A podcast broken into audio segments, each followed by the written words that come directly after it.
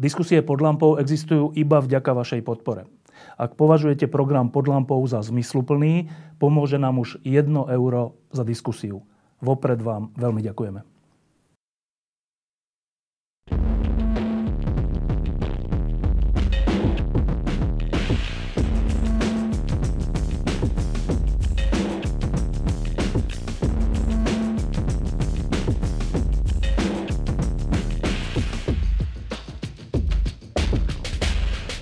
Končí sa rok 2020 a bol to pomerne neuveriteľný rok.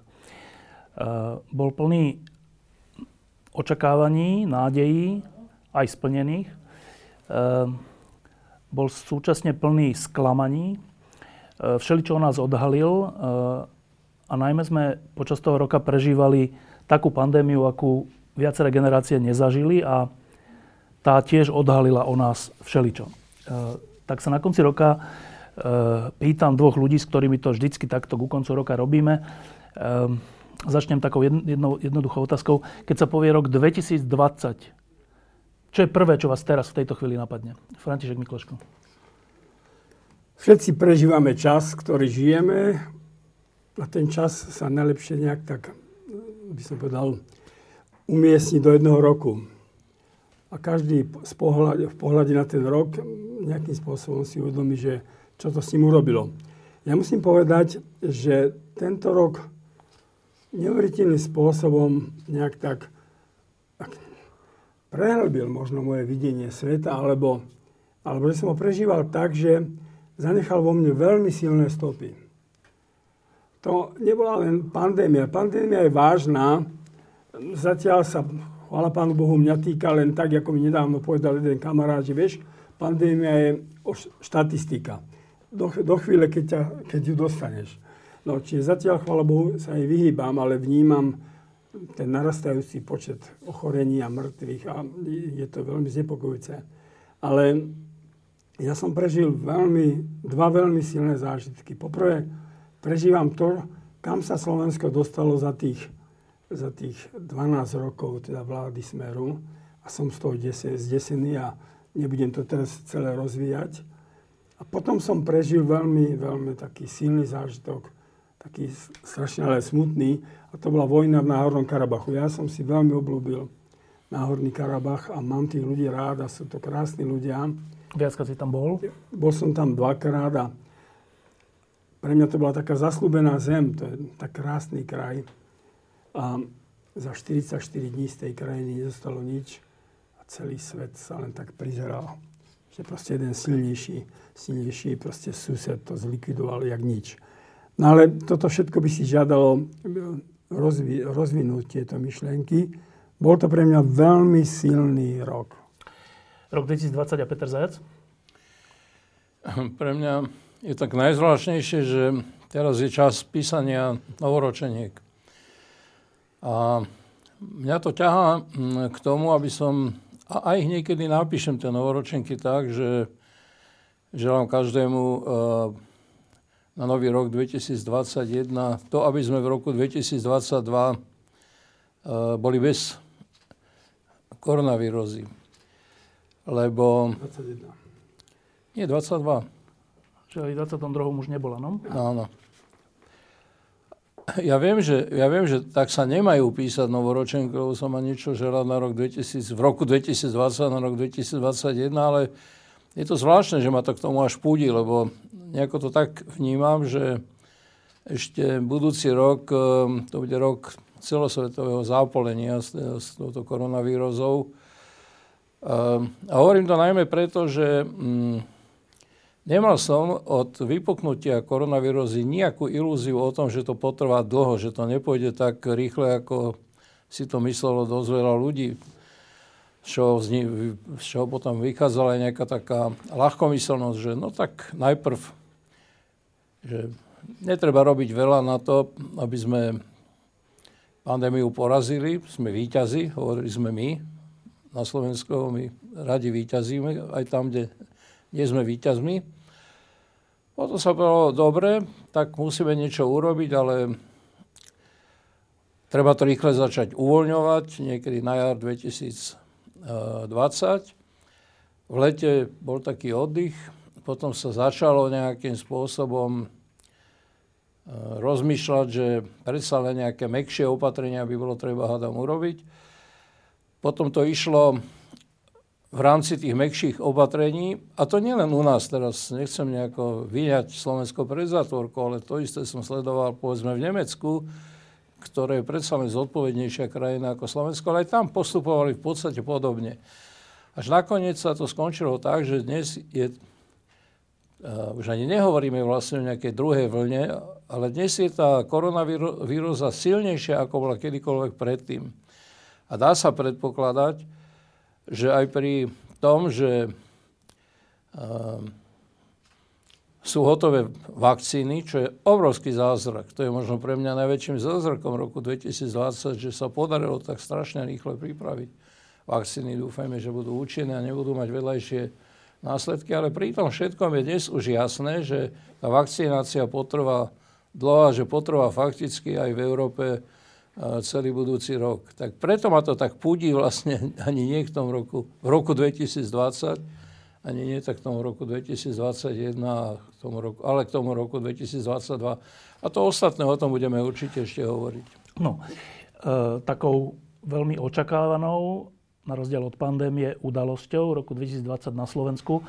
Boli parlamentné voľby e, dlhé roky, do, dlhé roky dozadu. E, to smerovalo k tomu, že tá éra sa raz skončí, tá éra korupcie, éra smeru, éra mostu, éra SNS. E, nakoniec sa to podarilo. Most, teda smer, smer prehral. Tí, ktorí kritizovali korupciu, vyhrali Zdalo sa, že teda veľký zápas Slovenska, jeden z veľkých zápasov Slovenska je úspešne završený. Koncom februára. Zdá sa to aj koncom decembra? Vždy, keď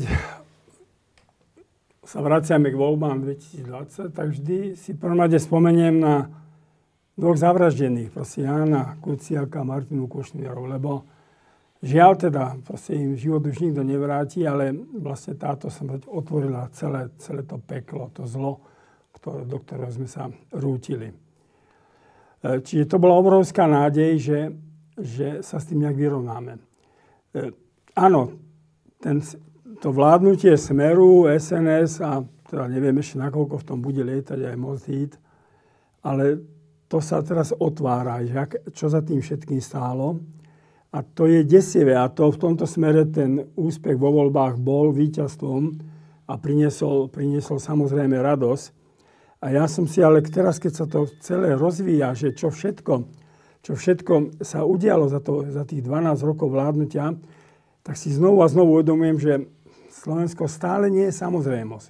Že tu kľudne budú možno vždy ľudia, ktorí proste nemajú problém túto krajinu rozkradnúť kvôli svojim egoistickým, by som povedal, záujmom a zámerom. To Slovensko stále nie je samozrejmosť. Nie je samozrejmosť. Proste o, tú, o, o existenciu tohto štátu, aby tu fungoval, aby tu fungovali inštitúcie, treba stále bojovať a to bolo čo hrozné. Ale to sa podarilo a to má obrovský význam a to sa ďalej rozvíja. Ale v roku, teda v decembri 2020 proste mám pocit, že sme všetci zneurotizovaní, že proste táto krajina sa zneurotizovala a že sú tu vlastne dve akoby línie, dve kolajnice, tak dobre, tá jedna rieši ten problém korupcie, ale tá druhá znovu už pár mesiacov, teda 9, koľko 6 mesiacov po voľbách, proste znovu e, vedie túto krajinu do rozkladu. A to je strašne znepokojujúce, lebo to znamená, že znovu sa kladie tá otázka, že či my sme si schopní vládnuť. Peter? Ja musím začať uh, rokom 2011. Uh, e, my sme boli aj tu na, s Františkom Mikloškom na kandidátke uh, Olanov vo, vo voľbách v roku 2012. A ja keď som videl tie spôsoby Igora Matoviča, ale to sa týka aj, aj našich priateľov z KDS, teda Františka Mikloška, Vláda Palka a ďalších, ale aj tých nezávislých kandidátov, ktorých v podstate okolo seba združil najmä Martin Možiš, ale keď som videl, ako narába s touto skupinou ľudí Igor Matovič, na čo sme naozaj, či sme chceli alebo nechceli, ja som až tak nechcel veľmi, keď už sme na tú kandidátku išli, ale museli sme z tej kandidátky odísť, lebo ten spôsob, ktorý mu je zrejme jednoducho Matovičovi vlastný, to bolo, to bolo, to bolo proste absolútne zhubné. Hej. A odtedy viem, že tá kombinácia Igora Matoviča s nejakými nezávislými osobnosťami je jednoducho pre politiku zhubná. Ne? Pre mňa teda to, to nebolo prekvapujúce, ako sa on správal po voľbách v roku 2020, musím to takto povedať. A ten jeho klinč z SAS, e, tam sa len mení, mení sa tam garde. Proste raz je tým provokatívnejším prvkom e, Igor Matovič, druhýkrát je tým provokatívnejším prvkom Richard Sulík. E, Richard Sulík sa v jednej veci poučil, že už nezopakuje to, že by sám odišiel z tejto koalície Skôr, ak niekto odíde, tak to bude Igor Matovič, ak sa Richardovi Sulíkovi podarí ho proste k tomu, k tomu vyprovokovať.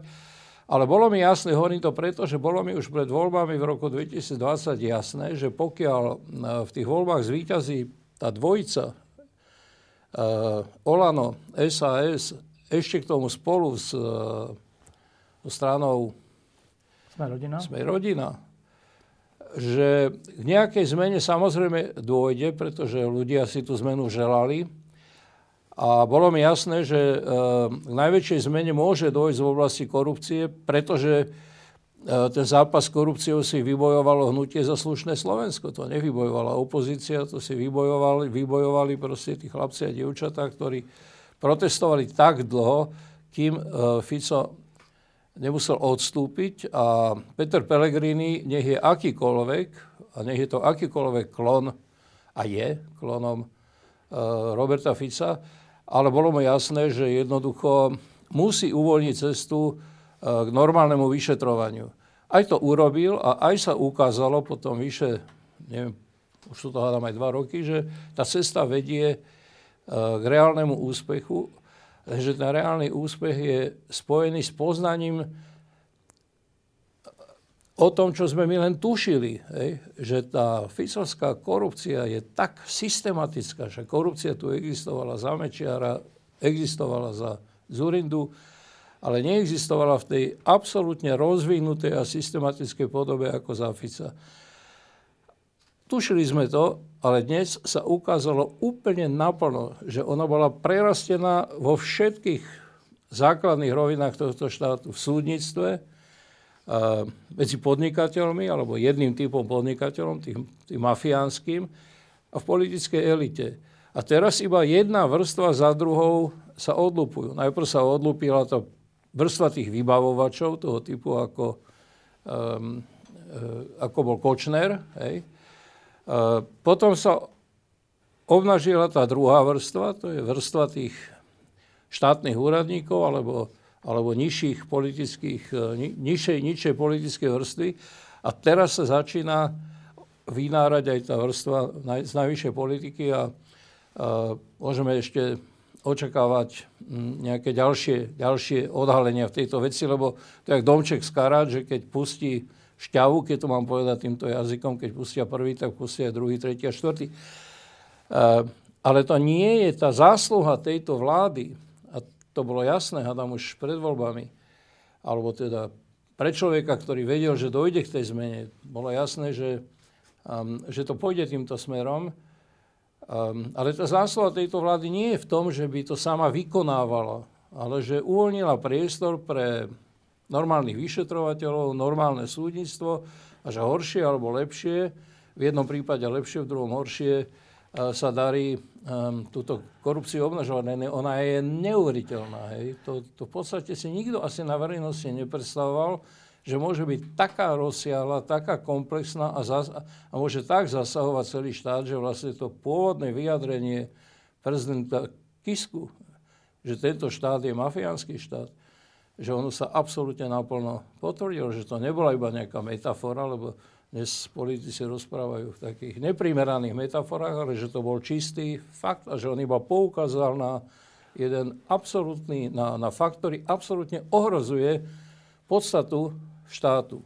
tak to som vedel, že toto, že toto ak, ak tá garnitúra politická, ktorá sa dostane k moci, ak, ak to nezabrzí, nezastaví, tak to pôjde. Ale v tom ostatnom by bolo jasné, že pokiaľ tu bude vládnuť taká trojkombinácia e, Olano, SAS, e, sme rodina, tak e, k nejakej inej veľkej zmene nemôže dôjsť. Preto som aj podporoval poprvé hnutie za slušné Slovensko, lebo som bol absolútne presvedčený a dnes som ešte viac presvedčený ako kedykoľvek predtým, že základom tej zmeny nie je ani, ani tá korupcia a nie sú ani tie jednotlivé reformy, ale uh, základnou, základná zmena uh, v nastavení spoločnosti.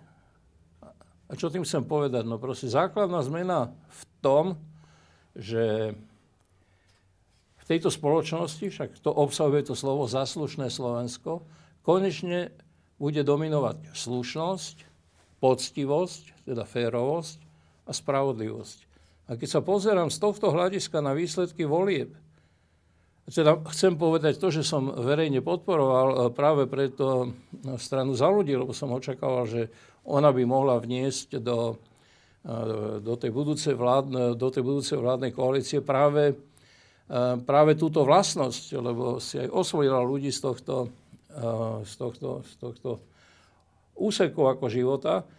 Ale keď som videl výsledok volieb, tak mi bolo jasné, že to základné, k čomu by mala tá zmena viesť, a to je zmena správania spoločnosti, že k tomu nedojde. A to sa opakuje už tretíkrát. Po tom obrovskom vzmachu v roku 1989 tá spoločnosť za Mečiara úplne no, sa totálne pokrivila. Po tom prvotnom vzmachu za Zurindu sa spoločnosť totálne pokrivila. A ešte tretíkrát v absolútnej takej systémovej podobe sa pokrvila za Fica. A pokiaľ na Slovensko nedojde teda k tejto základnej zmene, tak dovtedy Slovensko bude sa e, stále nebude slušnou krajinou, ktorá, ktorá by dokázala e, sa pohnúť e, pri veľmi dopredu. A to nie je len otázka politickej kultúry, lebo sa používa také slovo politická kultúra. To je otázka nejakej, nejakého zásadného, slušného, spravodlivého správania, dodržiavania slov, lojality voči, lojality voči sebe, hej. E, dodržiavania pravidel, dodržiavania zákonov, e, príprava kvalitných zákonov, lebo tu sa pripravovali 10 ročia stále nekvalitnejšie zákony a obávam sa, že dnes sa v tom pokračuje. Hej. No ale pokiaľ nedojde teda k e, týmto, tejto základnej zmene nastavenia celej spoločnosti, neverím, že uh, uh, bude tá zmena taká, ako sme si uh, ešte pred voľbami v roku 2020 predstavovali. No, ešte k tomu, k tomu sa vrátime, že ako si tú krajinu spravujeme po voľbách, ale ešte k tej prvej kolajnici, o ktorej ste hovorili, teda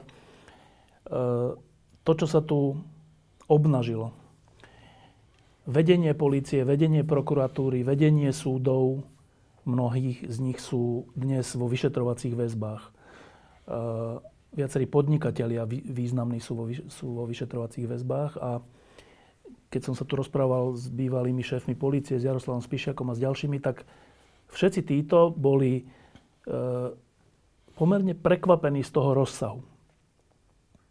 A z toho, kam až to šlo. E, ale ja si pamätám, že my sme sa tu roky stretávali a rozprávali sme sa o tom, ale však vlastne to máme od vzniku Slovenska takto, že vedenie štátu, vedenie inštitúcií nie je vedením štátu a vedením inštitúcií, ale to sú účelové nominácie na to, aby sa z toho niečo vyžmýkalo. Takto tu žijeme predsa od 93. Tak vzniklo samostatné Slovensko. A teda moja otázka je, to, čo sme sa dnes za tento rok 2020 dozvedeli, nie je to len potvrdením toho, na čom sme si tento štát postavili? Fero. Ono to súvisí trošku aj s našou mentalitou, respektíve s geografickým položením. My naozaj ležíme medzi západnou a východnou civilizáciou. Sme niekde v strede.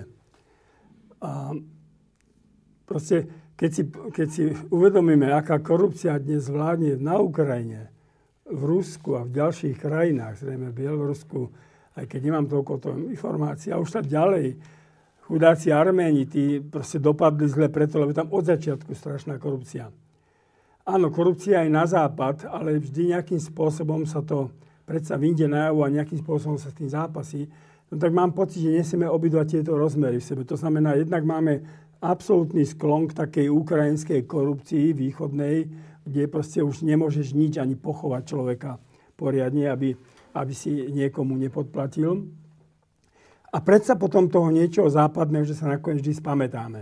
Tak, tak je možné, že toto je tak trošku aj náš osud, že toto, toto je tak dané geneticky a históriou, že asi s tým budeme musieť stále zápasiť. Ale práve preto má obrovský význam, aby sme si my uvedomili, že my sme ukotvení v západnej civilizácii.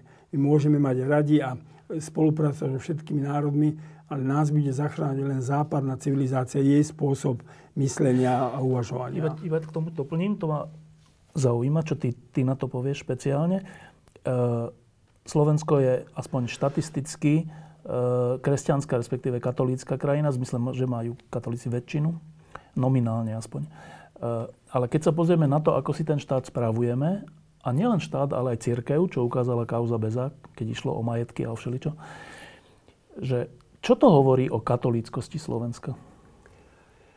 No, tak pozri, ja som rodverný katolík a ďakujem Pán Bohu, že som sa narodil v katolíckej rodine a že som vychovaný, ale všimni si, všimni si aj Európu. No tak máme tu evangelické krajiny, Švédsko, Dánsko a tieto, kde proste to nejakým spôsobom ide.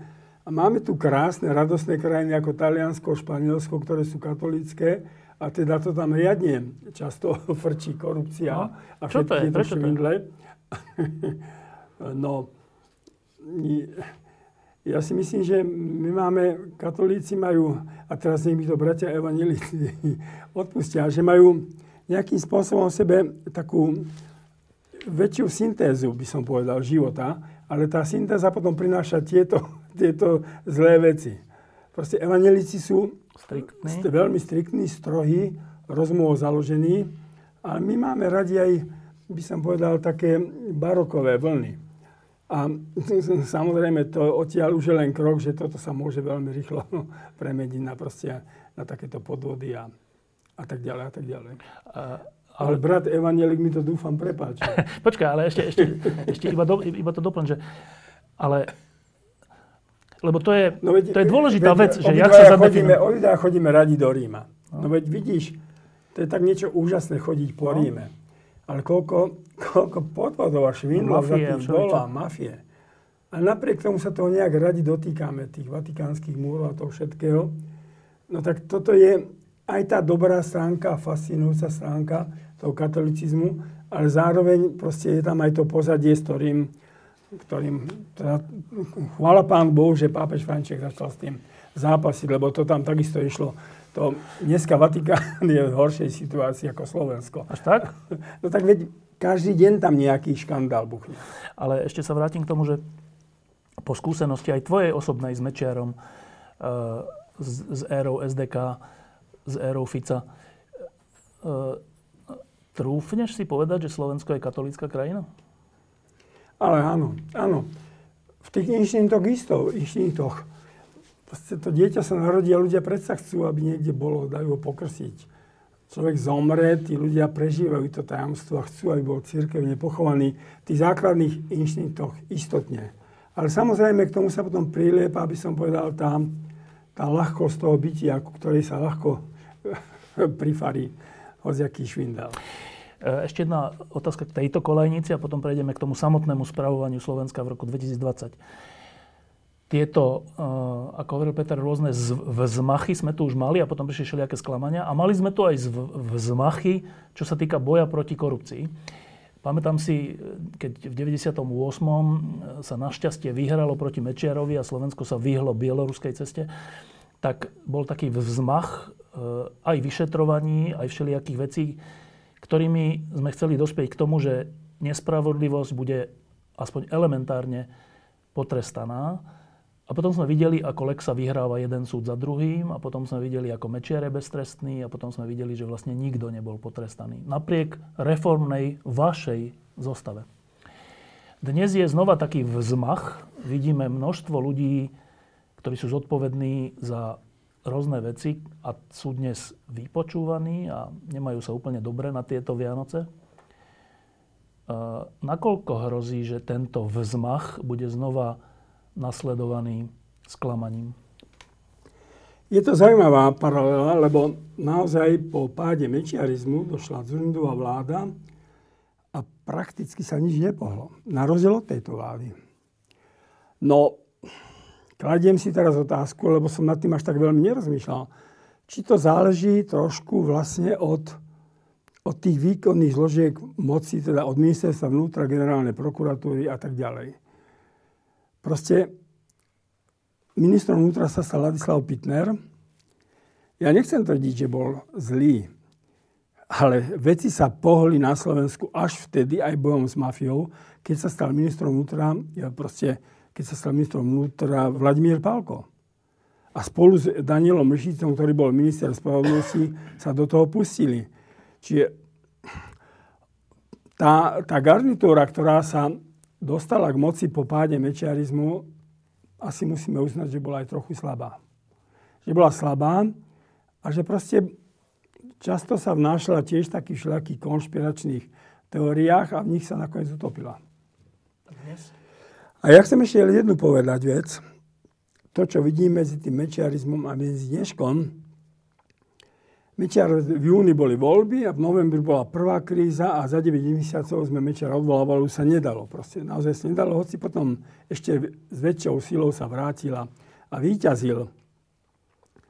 Ale ja si myslím, a keď sledujem jazyk Igora Matoviča, a teda veď boli sme politika, mali, boli sme blízko premiérova, ich spôsob uvažovania, ja si myslím, že to všetko smeruje k tomu, že niekedy januári, možno začiatkom januára, Proste Matovič odvolal Sulíka, to je môj pocit. A to znamená, že je ľahko možné, že tá, ten, tá Saska odíde z vlády a potom bude kľúčová vec a to bude, by som povedal, vec aj našej zodpovednosti, ktorý sme podporovali za ľudí. Ako sa zachovajú za ľudí. Lebo keby sa za ľudí zachovali solidárne, no tak sa Matovič aj s Kolárom musia zastaviť, lebo už nemajú väčšinu. A preto, preto si myslím, že že proste strana za ľudí bude mať teraz kľúčové zodpovednosť, aký bude ďalší vývoj na Slovensku. A keď zlyhá, tak im to otvorene povieme. E, ešte jednou vetou, Peter, sa vráť k tomu. Hrozí potom v zmachu spravodlivosti znova sklamanie? E, to nie, že hrozí, ale to sa už deje po, po voľbách. Však um, takto rýchlo ešte žiadna vláda nezlikvidovala svoj, vlastnú, svoj vlastný bonus na verejnosti.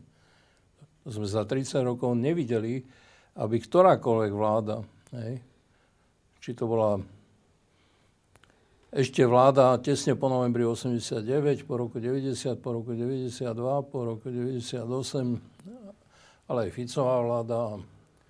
A ani vláda Ivety Radičovej, ani v nej to nešlo tak neuveriteľne rýchlo, dole kopcom teda myslím, ako to ide za tejto vlády. A to nie je len otázka toho, že ako rýchle padajú percenta tejto vláde, však tie percenta sú, ešte nie sú na dne, ešte oni budú pádať ďalej teda. E, niektorým stranám, nie všetkým, ale to sa nevyrovná. Ale aj, aj v spôsobe komunikácie, aj v tom, čo táto vláda reálne dokáže urobiť alebo nedokáže urobiť, sa ukazuje stále viac, že nedokáže urobiť z toho, čo si predsavzala nech mi to odpustia, ale takmer nič. Dneska už aj oni sami hovoria, že uh, boj proti korupcii a reforma spravodlivosti, ale táto vláda sa zaviazala nielen k reforme spravodlivosti a boju proti korupcii, ale aj k zmene školstva, k zmene zdravotníctva, neviem čo všetko, nie som to tu teraz opakovať, možno, že sa k tomu ešte dostaneme. A uh, ani nie po roku sa ukazuje, že mnohé z týchto vecí nebude táto vláda schopná urobiť, lebo na to nie je pripravená. A neexistuje v tejto vláde nejaká taká súdržnosť, ktorá by, kde by, ktorá by umožnila fungovať tejto vláde tak, aby to nebolo obchodovanie. To je, ja som použil slovo zobchodovanie v súvislosti s voľbou generálneho prokurátora. Nepoužil som to ani náhodne, ani metaforicky. My uvidíme, že ako bola zobchodovaná voľba generálneho prokurátora po iných voľbách a po iných veciach, na ktorých sa buď, buď e, manifestovanie, alebo teda alebo skryto tá, tá, táto koalícia dohodla, ale tie, to kšeftovanie, to vždy vedie len k tomu, že vo výsledku ten výsledok je horší, ako keď ide celá vládna koalícia spolu uh, robiť spoločné veci.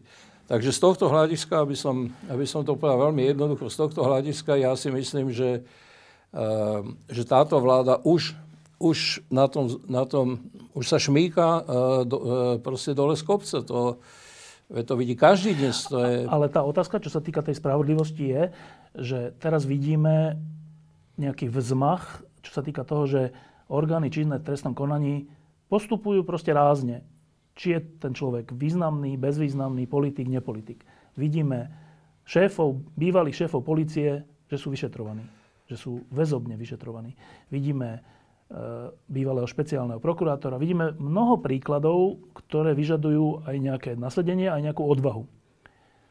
Týmto končíme rok 2020, týmto pohľadom. A tá otázka je, že keď to úplne zjednoduším, že hrozí, že toto všetko sa vymaže? Ja si to nemyslím, že by toto hrozilo, ale by som nabadal na obozretnosť v jednej veci. Uh, nie všetko to, čo tušíme, sa ukáže na verejnosti z tých, povedzme, korupčných vecí. Nie všetko, čo sa ukáže na verejnosti a čo sa vyšetruje, sa dostane na súd. A nie všetko, čo sa dostane na súd, bude odsúdené. Čiže ja by som iba nabadal na, na to, aby sme neboli sklamaní. Zatiaľ si myslím, že postupujú proste aj policajti, aj vyšetrovatelia, aj teda prokur, prokurát, prokurát, túra, lebo a zatiaľ si myslím, že ani súdy neurobili nejaký taký veľký uhybný manéver. Ale môže sa stať, pretože je to prirodzené, môže sa stať, že aj pri, a na to sú napokon súdy, že, že pri spravodlivom súdení sa nepodarí odsúdiť všetkých, o ktorých sme si istí, alebo predpokladáme, že sa tých trestných činov dopustili. Ale Nebol by som z toho, pokiaľ proste naozaj nezačne nová korupcia, tak by som z toho nebol nejako sklamaný. Odsúdiť sa podarí len to, čo proste, na čo bude dostatok dôkazov a ja by som aj varoval pred tým, aby, teda súdcov, aby neodsudzovali to, čo, to, čo sa odsúdiť nedá, čo proste, na čo nie je dostatok e, dôkazov, lebo uh, aj v týchto uh, aktuálnych prípadoch je veľa z toho, čo proste robia tí ľudia, ktorí vypovedajú dnes, robia vlastne znúdzeno. Sedia vo väzbe a hľadajú spôsoby, ako si nejako, ako, ako nejako sa zbaviť nejakej časti svojej, svojej víny. Čiže aj tam bude musieť to, čo oni dnes tvrdia, budú musieť súdy dokázať. To nie je to isté celkom. Čiže nemyslím si, že sa to všetko už bude zamiesť pod pokrovec. Naopak si myslím, že sa pôjde ešte vyššie, však ešte stále napríklad sa E, napriek tomu, že už tá možnosť tu existuje, ešte stále neprebieha nejaký súd s Vladimírom Mečiarom. To je ešte jedna vec, ktorá e, ostáva nevybavená, čo smeruje k Lexovi, lebo Lexov prípad, to nebol len prípad, že sa nedal pred, súd, pred súdom, e, že sa nedal odsúdiť, ale to bol aj prípad toho, že jednoducho on ho vyvinil, ten Mečiar. Teda, hej. To už dneska nejde, možno sa aj k tomuto dostaneme, čo by som pokladal za rozumné. Čiže ja pokladám ten proces za spravodlivý, ale varujem pred dvoma vecami, teda predtým, aby sme si nemysleli, že každý z tých prípadov sa skončí odsúdením, to na jednej strane, ale na druhej strane, aby sme si nemysleli, že e, všade tam, kde niekto vypovedal, hej, že vypovedal e, proste naprosto spolahlivo, e, pretože pokiaľ nebudú na to dôkazy, tak sú to stále len subjektívne svedectvá. My ale zrejme proste viacerí, ktorí občas sa kriticky vyjadria k tejto vláde, sme tlačení proste argumentami, že ak pôjdete proti tejto vláde, ak pôjdete proti Igorovi Matovičovi ako premiérovi, tak si uvedomte, že e, proste sa zastaví celý ten proces, ktorý sa konečne spustil.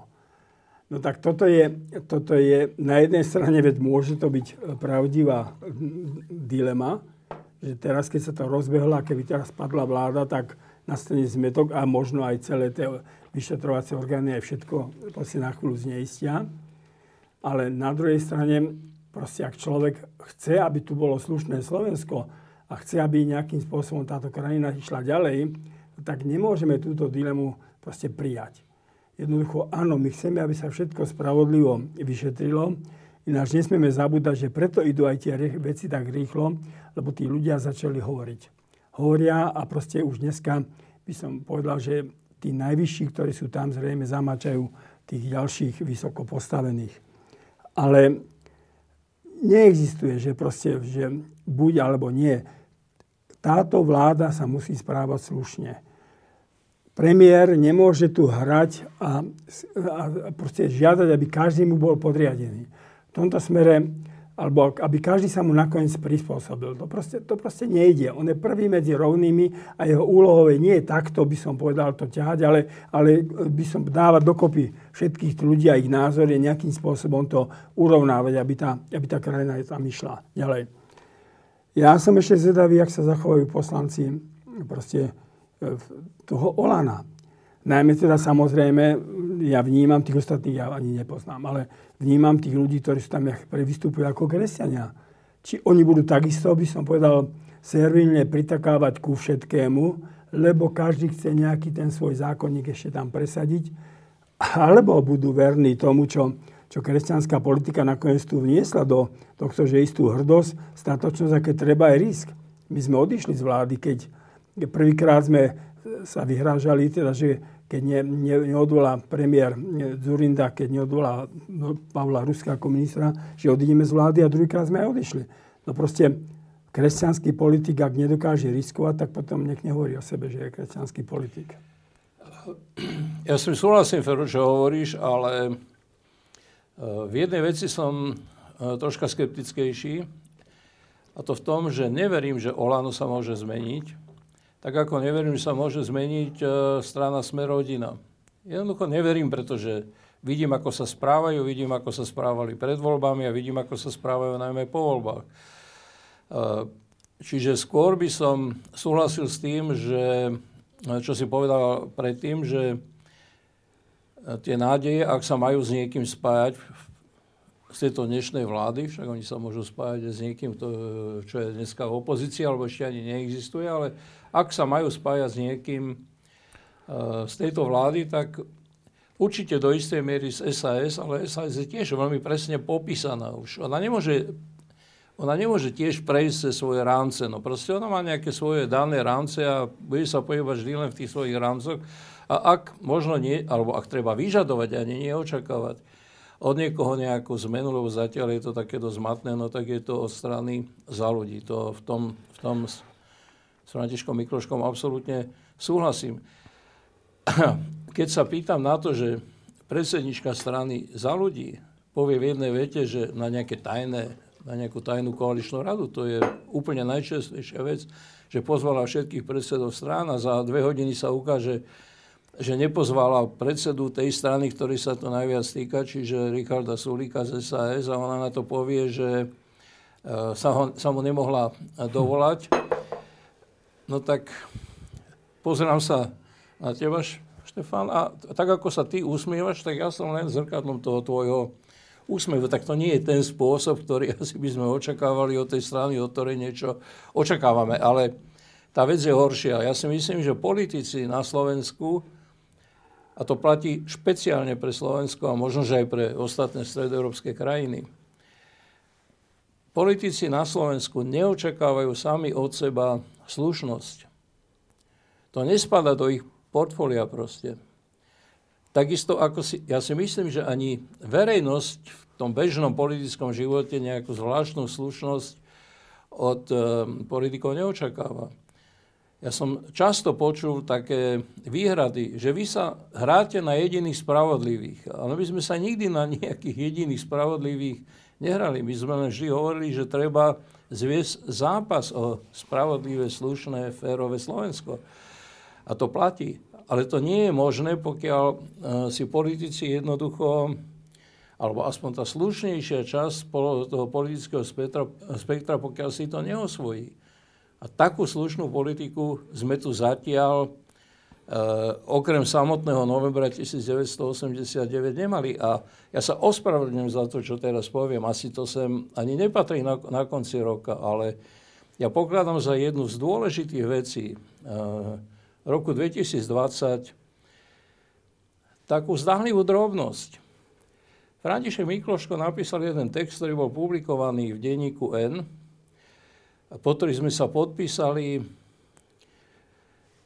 dosť teda viacerí ľudia, nebolo nás tak málo, teda Martin Butora, uh, Agnes Nopko, Šimečka. Milan Šimečka, uh, Juraj Flamík, uh, no, no František Mikloško samozrejme, ja som sa podpísal a ešte aj ďalší, bolo nás asi 15.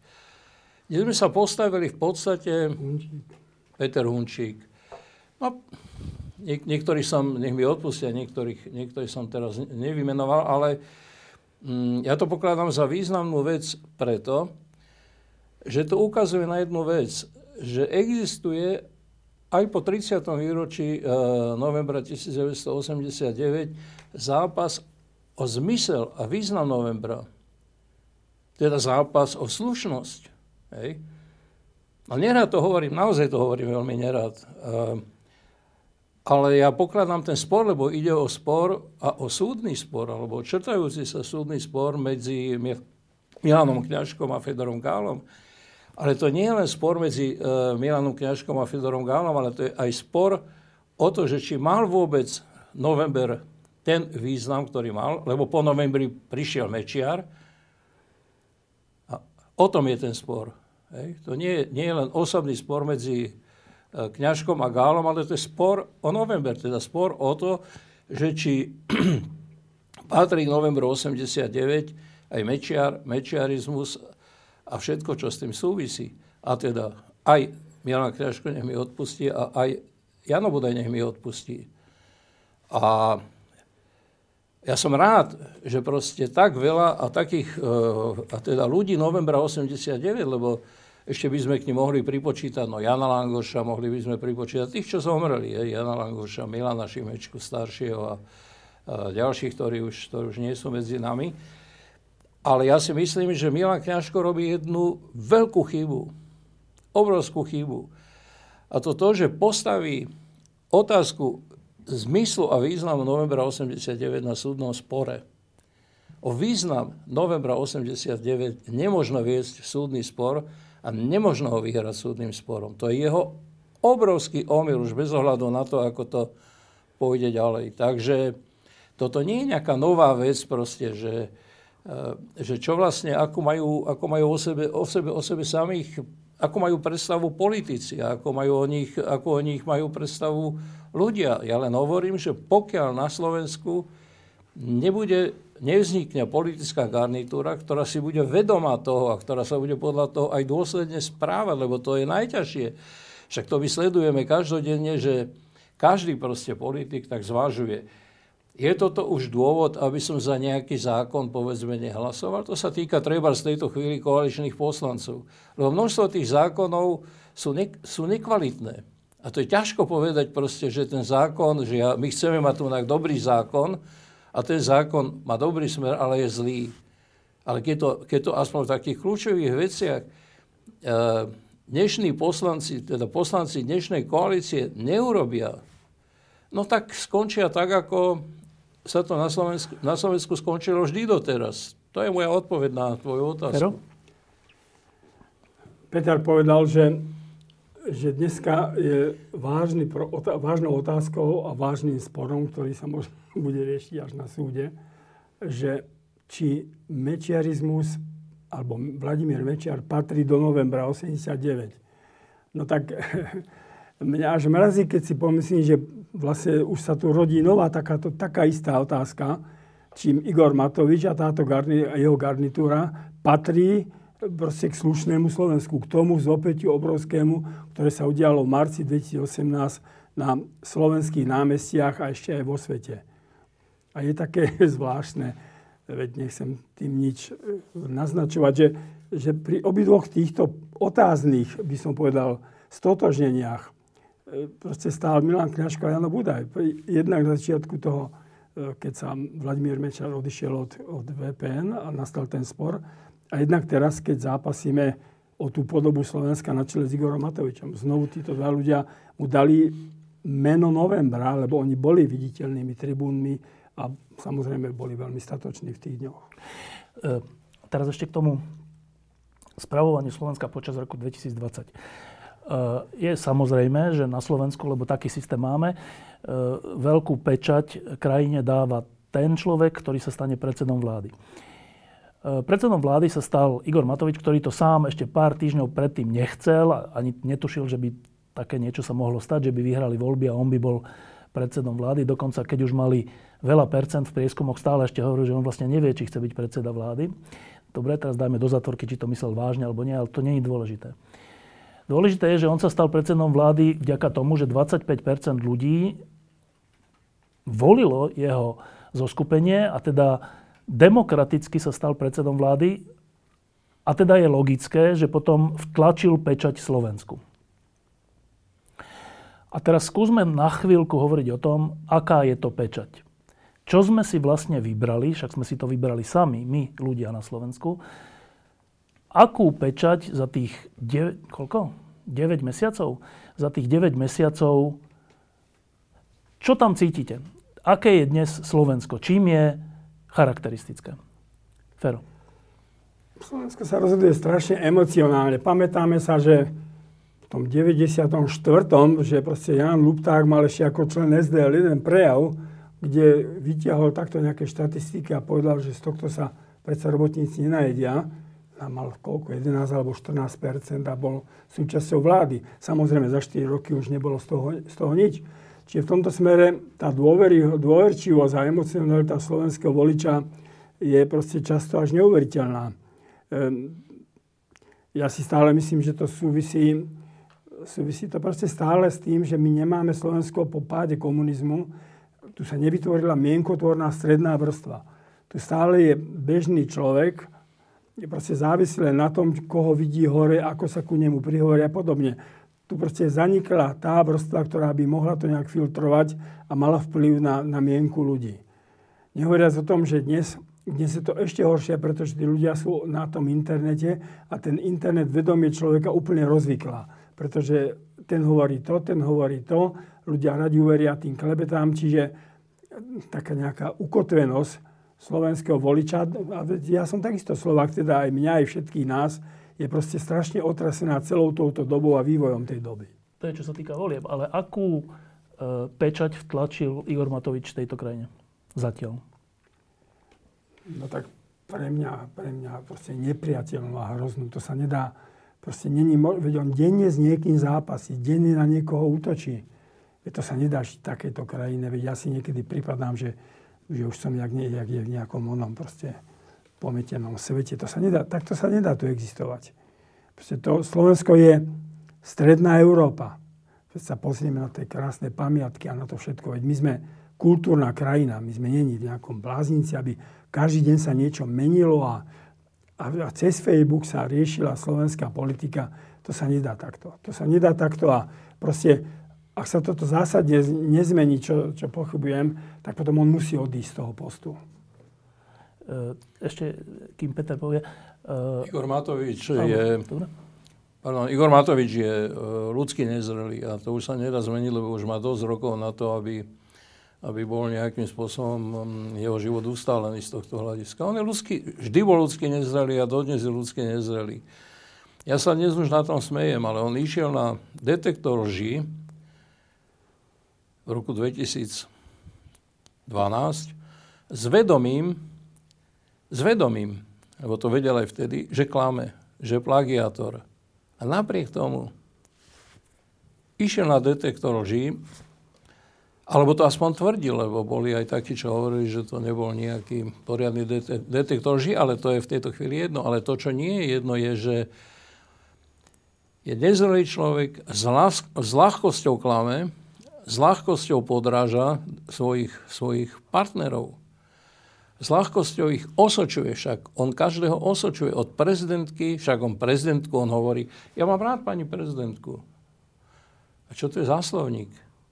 Však on ako predseda vlády, mm, jeho kritérium vzťahu k prezidentke republiky nie je to, či ju má rád, alebo či ju nemá rád, ale, ale ústava. Hej?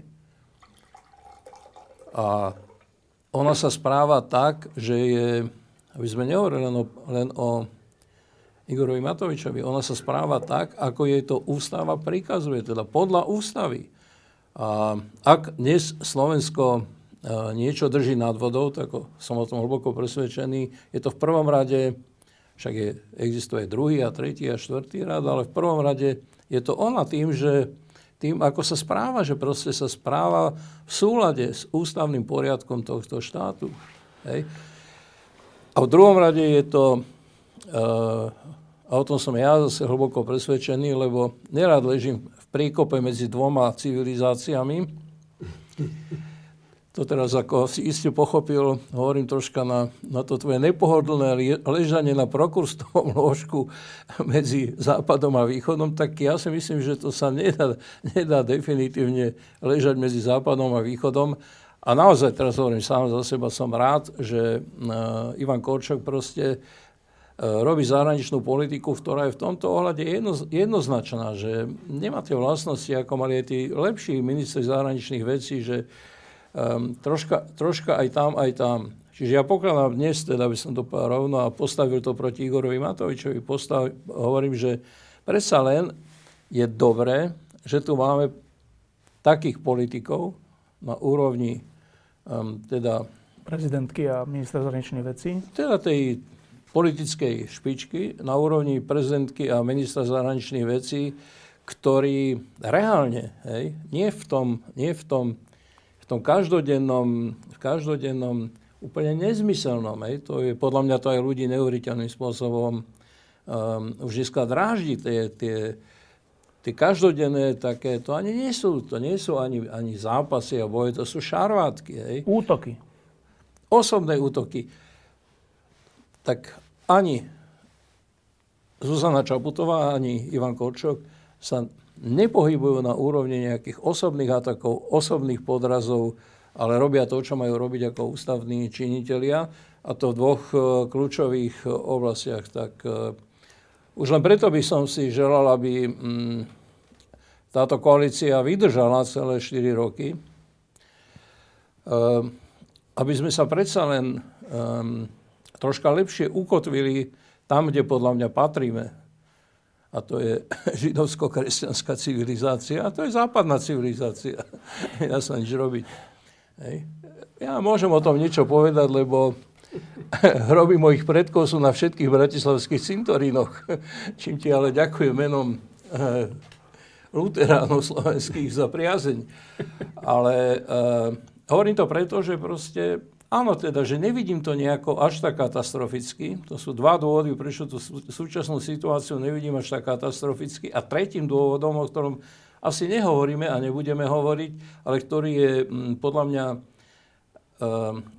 z celosvetového hľadiska významnejší, je to, že po vláde Donalda Trumpa, m, ktorú som ja nepokladal za um, za takú zlú, ako sa to v Európe a v západnej Európe, ale aj teda u nás, ako sa to traktuje, že to je hrozné.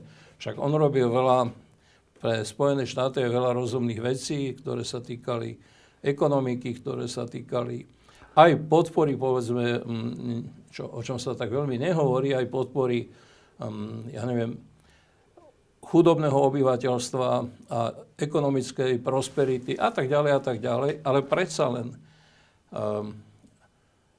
a nie som nejaký zvláštny Bidenovec, keď to mám takto povedať, ale predsa len si myslím, že tá voľba uh, Bidena za amerického prezidenta bude znamenať z toho výkyvu z jednej strany na druhú, lebo ja som nebol nejaký veľký priaznivec Obama, musím povedať v tomto ohľade, že sa bude predsa že z toho výkyvu sa dostanú Spojené štáty niekde do takej strednejšej úrovne, čo bude pre Európu dobre.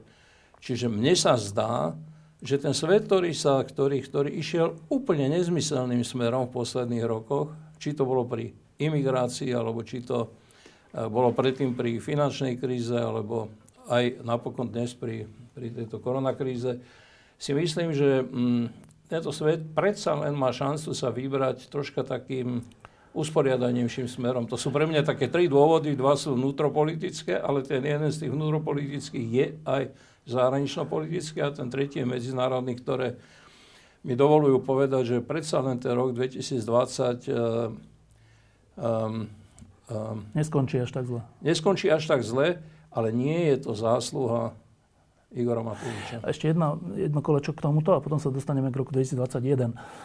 Um, je to úplne aktuálna vec. Teraz e, vyzval e, predseda vlády Richarda Sulíka k demisii a to dokonca slovom, že je idiot. Um, vy ste zažili všeličo, zažili ste Mečiara, ktorý mal všelijaké slovníky, Luptáka a Slotu a všelijaké, všelijaké časy sme tu zažili. Ale teda O čom toto svedčí, Fero? O tom, čo sme povedali, alebo čo som ja povedal, že tento človek by mal odísť z postu premiéra. Lebo? Lebo to nie je Slovensko. Proste. On, on nereprezentuje Slovensko. No, proste Slovensko je jedna kultúrna krajina. Naši študenti sú proste úspešní vo svete my sme normálna stredoeurópska krajina, nás nemôže tu motať niekto a ťahať do takéhoto slovníka. Tomu sa treba vzoprieť. Proste. My sme normálna, slušná krajina, ktorá tvorí súčasť celých dejín tohto regiónu a, a krásnych dejín. Tak to, to, to si vyprosujeme. Ja by som to povedal na jednoduchom príklade. Igor Matovič sa vrátil z Bruselu a okamžite povedal, že nebudeme otrokmi V4. V4. Hej. Ja som hlboko presvedčený o tom, že Slovensko nie je pupočnou šnúrou vo všetkých rozhodnutiach spojené s rozhodnutiami ostatných e, krajín Strednej Európy, tak ako ostatné krajiny Strednej Európy sa veľmi často Slovenska nepýtajú na to, keď sa rozhodnú tak, ako chcú. Hej. Teda nie sme, myslím si, že nie sme, nie sme neodvratne spätí so všetkými rozhodnutiami iných štátov Strednej Európy. Ale som presvedčený, že mm, jadrom nášho rozhodovania je tak či tak Európska únia, že musíme hájiť svoje záujmy. Že to je proste naša najvyššia, najvyššia povinnosť. Ale povedať takú vetu, že nebudeme otrokmi V4 a takých vied Igor Matovič povedal v tomto roku strašne veľa. To je to, čo svedčí o jeho absolútnej ľudskej nezrelosti, ale aj politickej nezrelosti. No čo to je za nezmysel hovoriť o otrokoch, otrokoch Strednej Európy alebo čohokoľvek? A nehovoriac o tom, že tieto krajiny si to dobre zapamätajú. No veď samozrejme, však o tom, o tom je to pochybné. On si to nezapamätá, hej? lebo jemu je to úplne jedno. On hodí jeden deň jednu vec a druhý deň druhú vec.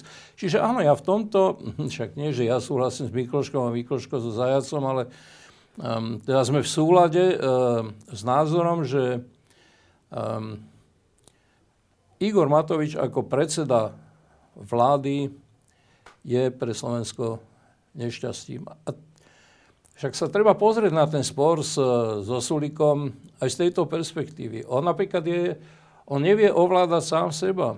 On príde, príde e, ani tam neprišiel vlastne, to bol taký rozhovor, čo mal v Exprese na diálku, nie ak, si to, ak, ak som to dobre videl. Tak on má diálkový rozhovor. V tom diálkovom rozhovore sa ho niečo opýta ten moderátor, v tomto prípade Brane Závodský, sa ho niečo opýta.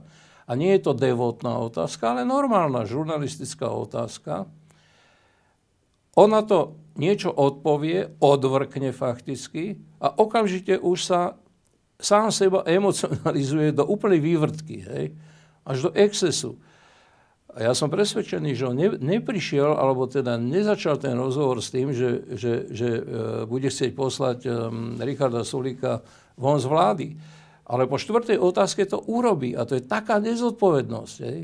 Teda ja iba hovorím, že jeho správanie v tejto veci je absolútne nezodpovedné lebo to nemal prebraté na vláde, lebo to neprešlo koaličnou radou, lebo nepoužil všetky mechanizmy, ktoré e, v tejto veci v politike existujú a iba sa rozhodol, hej, jednoducho povedané sa emocionálne sa e, naštval na jednej strane a na druhej strane sa emocionálne dojal, lebo on je človek, ktorý sa buď naštve, alebo sa dojme sám sebou, ale vždy sa to točí okolo neho, vyhrkne to, no ale potom sa tým musí zaoberať um, celá, celá koalícia, krajina. celá krajina, celá vláda a na Vianoce 2020. No skúste mi vysvetliť, čo toto má byť.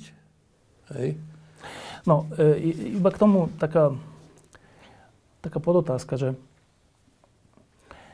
my sme demokratická krajina, našťastie už 30 rokov a v demokratickej krajine rozhodujú ľudia a v demokratickej krajine sa vymieňajú voľby, pokoj, vymieňajú vlády pokojne, odovzdávajú si moc. E, v tom februári vyhralo Olano s 25% a všetci vieme, že Olano je Igor Matovič. To nie je, že tí ostatní, to je on. Žiaľ, je to tak, ale je to strana jedného človeka, alebo teda hnutie jedného človeka. Čo sa týka výtlaku, popularity, všetkého. Um, a on je aký? On je taký istý, ako bol pred voľbami, taký istý, ako bol v 2011. A teraz, keď hovoríme, že, že dobre, toto sú jeho problémy, tak to spolarizoval Slovensko, alebo zneurotizoval Slovensko, však áno, ale tých 25% je jeho. A teda hovoriť, že mal by odstúpiť, je úplne zaujímavé, ale že je to realistické, keď tých 25% je jeho? Ale tak politik si takto nemôže klásť otázku. Politik rieši každodenné problémy. Áno, má 25%, ale ak to tu má celé rozmlátiť, tak musí odísť. On, 25% je jeho, ale zároveň to znamená, že on aj stelesňuje túto politickú situáciu, hmm. ktorá tu je a ktorá proste... Je za ňu zodpovedný. Je no? za ňu zodpovedný. A keď to nezvládol, tých 25%, no tak, tak mám právo povedať, že musí Jasné. odísť. A je zjavné, že to nezvládol? Je to zjavné? tak ty máš pravdu, keď hovoríš, že vlastne on sa nesmenil, on bol vždy takýto, ale proste ľudia mu v jednej chvíli dali za pravdu a dali mu tých 25%. Ale je zjavné, že to nezvládol? Je, zla, je, je zjavné, že to nezvláda. No nezvláda to v tom, že tu je neurotická situácia v tejto krajine. To, Ktorú on navodil? No tak áno, on stále no, s niekým zápasí. Stále s niekým zápasí. To sa, ako náhle mu niekto odporuje, tak už aj či cez Facebook alebo, alebo priamo nejako na tlačovke, okamžite ho tlačí, je zradca. No to nejde, to nejde. To nejde. Ale všimnime si jednu vec, lebo takúto politiku cez médiá robil aj Vladimír Mečiar, hmm. ale on ju robil šikovnejšie, lebo jemu proste tá politika cez médiá vychádzala. vychádzala a dlhodobo proste sa udržoval na veľmi vysokom e, trende ale Igor Matovič touto politikou svojou cez Prehral. médiá ide dole a už má 11% alebo koľko, či ani toto nevie robiť. Áno, ale tá politická odpoveď je v podstate jednoduchšia a zároveň oveľa komplikovanejšia. Bez ohľadu na to, či Igor Matovič odíde sám, lebo aj to sa môže stať. Hej. O tých emocionálnych vývrtkách je schopný naozaj sa aj, aj položiť, aj, aj, aj psychicky sa položiť, však už tomu nemá nemá zrejme ďaleko. Ale je schopný urobiť aj úplne niečo opačné, teda znova do útoku a ešte tvrdšieho, súrovšieho útoku. Možno, že aj riskovať celú, celú túto vládu a vládnu koalíciu. Hej. To my nevieme v tejto chvíli povedať, ale niečo o tom tušíme a niečo si myslíme, že, že sa dá z toho, ako sa správal doteraz, aj vyvodiť. Ten rozkiev je obrovský. Ten psychický rozkiev je u ňo, u ňo strašný. Ale ten problém politický je troška iný, že ak by aj Igor Matovič odstúpil sám, však ho, ne, ho nemá veľmi kto odvolať, hej, ak by odstúpil sám, Olano má právo, a to právo má, lebo je najsilnejšou politickou stranou, má právo Mať nominovať premiéra, to je jasné. nového premiéra. Hej. Viete si vy dvaja predstaviť, že by Igor Matovič dopustil, aby namiesto neho nominovalo Olano nejakého iného premiéra, to po prvé, a po druhé, a kto by to mal byť?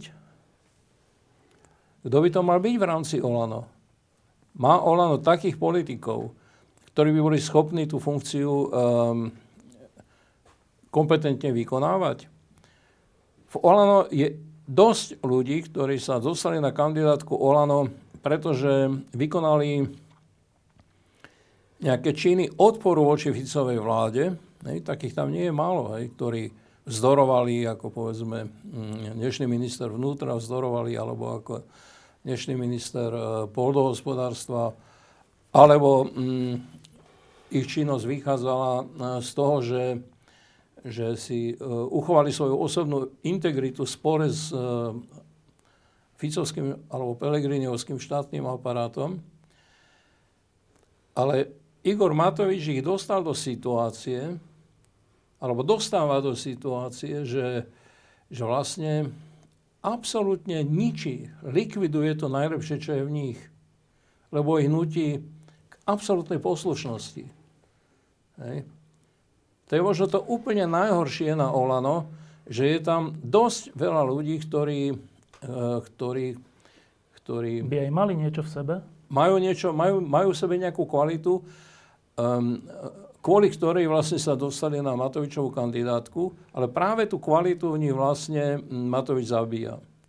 To je obrovský problém pre Olano ako, ako také a, a, a pre týchto ľudí, prípadne aj ako nejakých potenciálnych kandidátov na funkciu predsedu vlády. Pet, uh, Fero? Keď sa pozrieme na tú históriu strany Olano, tak to bolo také trošku až komické, lebo on vždycky zabojuje v tých voľbách, ale potom tí ľudia dosť od neho odchádzajú.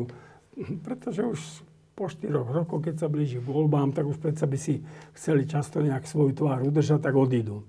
Stalo sa to v mnohých, mnohých prípadoch a nemožno to vylúčiť aj teraz, pretože to, ten poslanecký klub je proste absolútne akoby náhodný. Ale ja si viem predstaviť, že by premiérom mohol byť Vyskupič. To je pokojný človek, je dobrý župan, tak a ty si veľmi rád vždy navrhoval predsedov vlády, tak keď sa to robí dobre. A dosť často sa ti to aj podarilo, treba povedať. E, ale jedna vec je, že či by to niekto mohol byť, ale, ale druhá vec je, že či je to realistická vec, že by e, človek, ktorý získal 25%, on ich získal, či už e, faulami, alebo aj dobrým ťahom na branku, alebo všeličím, Eh, či by také niečo dopustil. To neviem. Neviem, či to je realistické. Ja o tom pochybujem, veď som to aj rovno povedal. A musela by tam byť ešte druhá vec. Pardon, sa ospravedlňujem, ale chcem to povedať. Uh, pokiaľ by aj k niečomu takému došlo, ale to, to sú teraz špekulácie, čo to robíme, hej. Pokiaľ by k niečomu takému došlo, musela by sa tá nová zostava vládna, v rámci tej novej vládnej zostavy by sa Olano muselo odpojiť od uh, Kolárovej strany. Lebo tá kombinácia Matovič Kolár, tá je vlastne to najzubnejšie. No, a to je presne tá, tá otázka, možno jedna z predposledných, že uh, a je to úplne zaujímavá vec, že Slovensko už nechcelo Fica a celý ten režim mafiánsky. Zjavne ho nechcelo. Ono už v 2016 to takmer vyšlo, ale v 2020 to už bolo jasné, že Slovensko to nechce. Ale to, na čo sme mali, ako Slovensko je, že tej alternatíve dominuje Matovič s Kolárom. A keď si to rozmeníme na drobné, čo to, čo to vlastne reprezentuje, tak to je, za, to je nie úplne pekný obraz o nás samých. Že my máme fakt len na toto. Tam sa ukázalo aj, že ten nástup novej politickej generácie, že, že je charakterizovaný trošku naozaj nezrelosťou. Ja si myslím, že to, to, že sa progresívne Slovensko a spolu nedostali do parlamentu, svedčí tiež o mnohých chybách, ktoré robili hm. títo politici a ktoré vyplývali, povedal by som, z ich nezrelosti politické a z takého, že si mysleli, že teraz je svet no. gombička, je majstri sveta a vypadli. To isté KDA. KDA stále, všimnime si, veď zatiaľ nerobí nejaké významné kroky, ale má okolo tých 4 až 5 no. To znamená, stále je tam vrstva ľudí, ktorí tú značku majú v radiach, stále sa k nej hlásia. No ale znovu povedal by som pre absolútnu nekompetentnosť a výlučnosť a nekoordináciu proste vedenia proste tak vypadlo. Čiže, čiže potom není div, že ľudia z toho výberu, čo mali, proste volili toto. No tak nehovorí to len o strane Sme rodina a nehovorí to len o Olane, ale hovorí to o celej politickej garnitúre, o strednej generácii politikov, ktorí dneska prichádzajú na scénu. Je, ale tá otázka je, že či sme, lebo to není ľahká úloha žiť v slobode a v demokracii, že či sme po tých 30 rokoch aspoň trocha vykročili smelom k zrelosti, ako, ako krajina teraz myslím. Aj áno, aj nie. No veď ten zápas s tou korupciou je obdivhodný a to proste zase má obrovský význam. To, že sa tu rozbila táto sieť mafiánska, to, je, to raz budeme hodnotiť ako proste historickú vec, ktorá možno zachránila Slovensko. Čiže vždy v tej poslednej chvíli sa tu nájdú ľudia, ktorí do toho vstúpia, ale v zápäti proste to sú tie vzopätia a pády. No v zápäti sa to celé začne rozbíjať. E, nie je náhoda, že my sme doteraz e, v podstate nepovedali takmer ani jediné slovo. Ani o Kotlebovi, ani o Ficovi a ani o Pelegrinim. Lebo to, čo nás trápi, je vlastne ten zápas o slušné Slovensko. To znamená ale, že ten zápas je zmysluplný a že ten zápas nie, nie je stratený. A to je najdôležitejšie, že ten zápas, on naozaj nie je stratený, lebo už keď to vyzerá tak, takmer tak, že je stratený, však tá situácia pred rokom 2018 už bola taká, tak zrazu v tej hroznej situácii vraždy dvoch ľudí sa ukázalo, že tu existujú proste mladí ľudia, ktorí vedia spraviť presne to, čo bolo treba spraviť v tej situácii. To neboli opozičné strany vtedajšie, ktoré urobili to, čo bolo treba urobiť. Ktoré pochopili, že tým jadrom tej krajiny, že tou podstatou, dušou tej krajiny je zápas o slušnosť a spravodlivosť a poctivosť. A kto to, kto, kto to mohol predtým predvídať? Čiže ja som si istý, že ten zápas nie je stratený, že ten zápas treba vybojovať. My určite mm, ten zápas, sa na tom zápase podielame. Ja nemám čo povedať ku Kotlebovi. No čo mám povedať ku Kotlebovi? Je to stále ten istý fašista, alebo on je skôr taký, ja neviem, nechcem to tu rozmazávať, no proste nemá to zmysel pre mňa, hej. Pre mňa nemá zmysel povedať čo len slovo o Ficovi, lebo je to stále ten istý, ten istý Fico, ako bol pred rokom 89 teda komunista proti Dubčekovského typu a najhoršieho proste zrna, ktorý iba ako meňavka sa stále mení podľa, podľa potreby. A ja nemám v podstate čo povedať ani k Pelegrinimu. to je pre mňa niečo neuveriteľné. Že on sa správa ako potkan. Však ja viem, že má teraz koronu. Ale aj z korony by sa patrilo, aby povedal aspoň slovo k svojmu podpredsedovi Žigovi. Nie, nie, už sa ani nestal podpredsedom. No. Prosím? Nie, ani sa nestal podpredsedom kvôli no, tomu. tak členovi svojej strany, ak významnému členovi svojej no. strany, Žigovi. Ale on to nepovie, pretože si uvedomuje, že keby sa ho zastal, tak sa môže zastať človeka, ktorý bude odsúdený, a to nechce.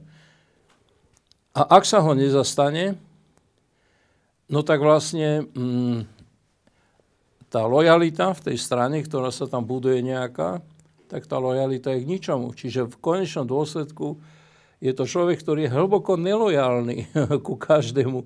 Na iný spôsob je hlboko nelojálny ku každému, e, pretože sa riadi len e, svojimi záujmami a kvôli tým záujmom je ochotný urobiť všetko, aj sa podielať na, Ficových, e, na Ficovej, Ficovej korupcii.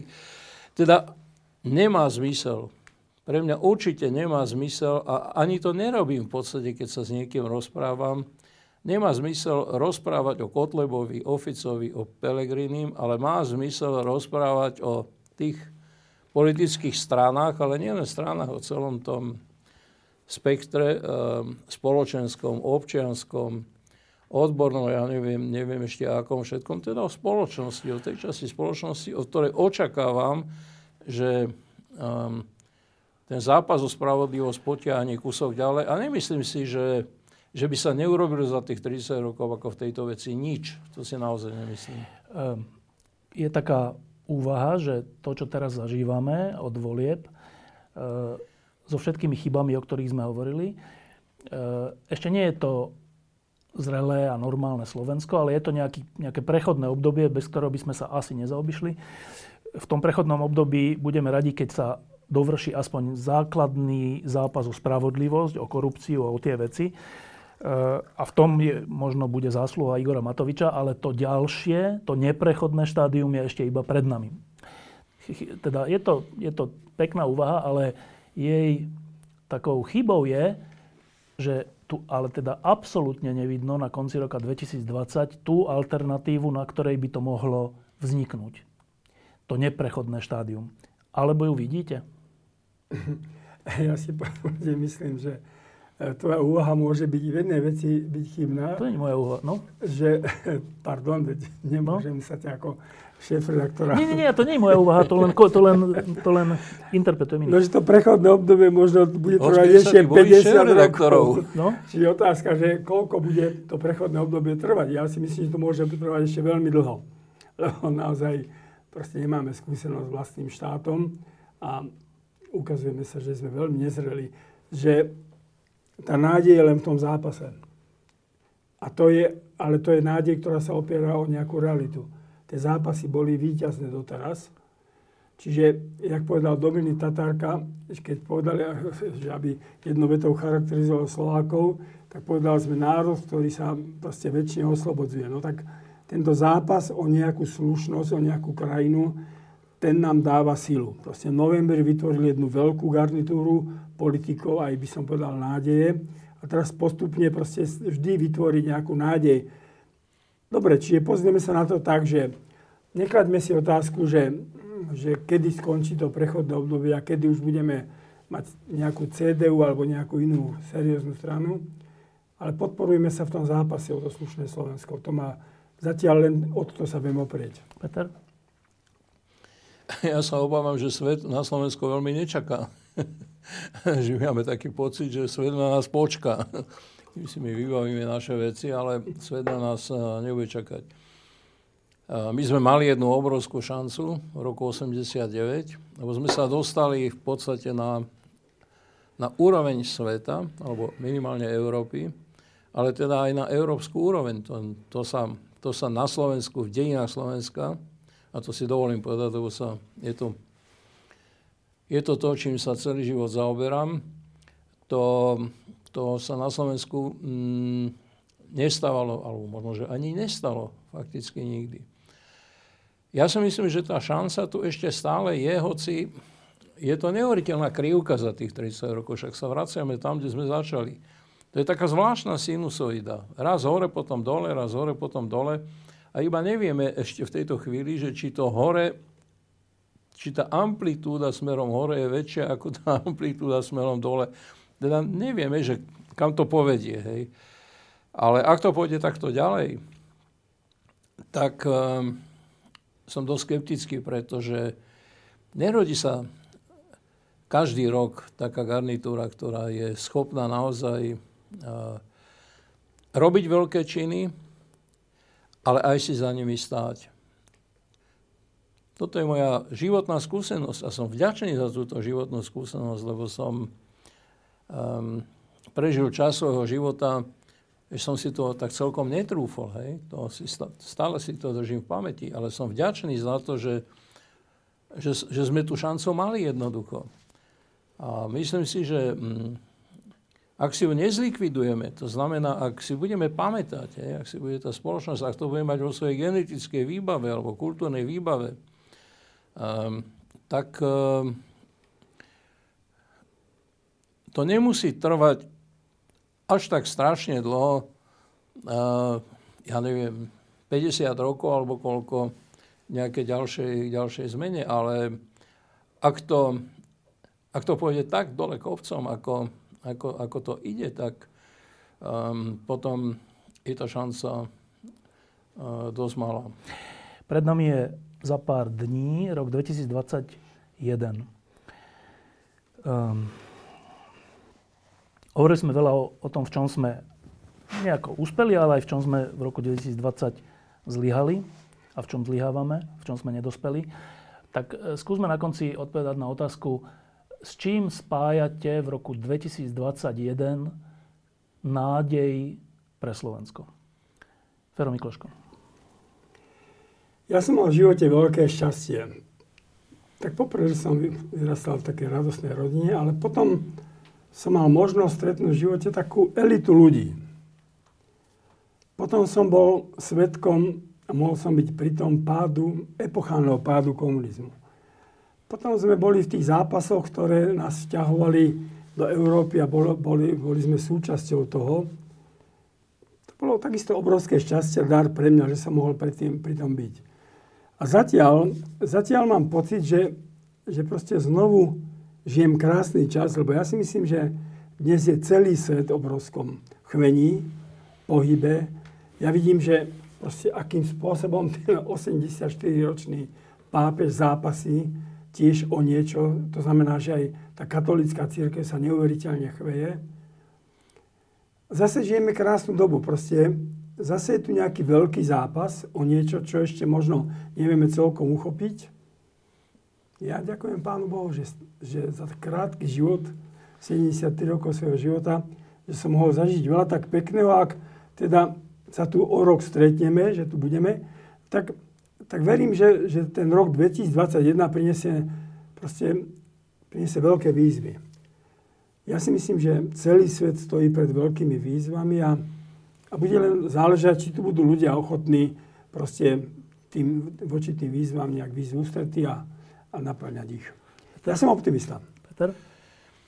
Ja pokladám za absolútne najdôležitejšie, či sa podarí budúci rok nejakým spôsobom sputnať e, koronu, teda COVID-19. To nie je, také, nie je také isté a nie je také jasné. Ja to nechcem nejako šíriť nejakú, nejakú paniku, ale my nevieme napríklad, že akým spôsobom sa prejaví mm, tá vakcína. Nevieme, ako dlho. Ako bude účinná, ako dlho bude účinná, či bude mať vedľajšie účinky. Čo nehovorí nič o tom, že, že by som sa nechcel dať zaočkovať. Určite chcem, lebo chcem žiť normálnym životom. A teda dúfam, že sa dá zaočkovať na Slovensku naozaj toľko percent ľudí, koľko je treba na to, aby, aby sa to, aby teda sa vytvorilo tá stát, jak sa to volá, stádová imunita. imunita. Um, lebo, lebo predpokladám, že um, ľudia chcú žiť normálne a to, to som si 100% istý, že tí, ktorí chcú žiť normálne, sa zaočkovať dajú, pretože iná cesta neexistuje. Ale nevieme, nevieme, či sa to podarí vyriešiť, vyriešiť na budúci rok. Nevieme, ne, nepoznáme proste celkom tie dopady. Čiže veľmi si želám, aby sa svet nejako budúci rok, aby sa mu podarilo svetu z tej pandémie, lebo tá je hrozná naozaj aby sa podarilo svetu z tej pandémie vymaniť. To je prvá vec. Druhá vec, um, dúfam, a to sa, týka, to sa týka svetovej politiky, dúfam, že um, medzinárodná politika v budúcom roku, že a najmä teda tá euroatlantická politika, um, bude pozitívnejšia, ako to bolo v posledných rokoch. Pretože hm, tá medzinárodná, no, medzinárodná politika viedla k dôsledkom, ktoré, ktoré boli veľmi negatívne. Odchod Veľkej Británie pre mňa možno vôbec ako najhoršia vec, lebo to je skoro by som povedal irreparabilná vec. Hej. Odklon Spojených štátov z euroatlantickej spolupráce. To bola podľa mňa veľmi zhubná vec. Hej. Na druhej strane všetky tie, všetky tie, všetky tie veci, v ktorých má namočené prsty Rusko, teda Bielorusko, Sýria, Líbia. A dneska aj Horný Karabach, lebo Horný Karabach to je Rusko a Turecko. To je výsledok rusko-tureckej spolupráce s Azerbajdžanom. Ja to nevidím ináč. Mm. A je to, je to zhubné. Hej? No, čiže dúfam, že predsa len sa ten svet, tá slnečnica toho sveta sa nakrúti troška lepším smerom. A čo sa týka Slovenska, dúfam, že ten hlas tých ľudí, ktorý tento rok troška stichol, pretože si mnohí mysleli, že je to vybavené. To je, to je prirodzený, prirodzená reakcia. Ja sa pamätám, že mnohí ľudia po novembri 89 si povedali, však to je vybavené, môžeme ísť robiť svoju robotu. Ja som patril v podstate tiež tomuto typu ľudí, že som si povedal, dobre, tak zmenu, zmena sa nám podarila urobiť a tak teraz treba ísť naspäť do svojho zamestnania. To tak nie je. To je moja vlastná osobná skúsenosť hovorím to teraz naozaj aj seba kriticky, že to tak nefunguje. Hej. Tak dúfam, že budúci rok bude počuť oveľa viac na Slovensku hlas tých ľudí, a to je jedno, či v politike, alebo či v spoločenskej sfére, či v občianskej sfére, alebo kdekoľvek hlas tých ľudí, ktorí, ktorí, mm, pre ktorých bude slušnosť, poctivosť, spravodlivosť naozaj tak hlboko vnútornou vecou, že budú ochotní um, ísť za to do zápasu. Petr Zajac a Franček Mikloško, ďakujem, že ste prišli. Ďakujem. Ehm, všetko dobré do nového roku. Vám aj Igorovi Matovičovi a želám vám aj pán Matovič, aj pán Pelegrini, aby ste sa uzdravili z e, korony.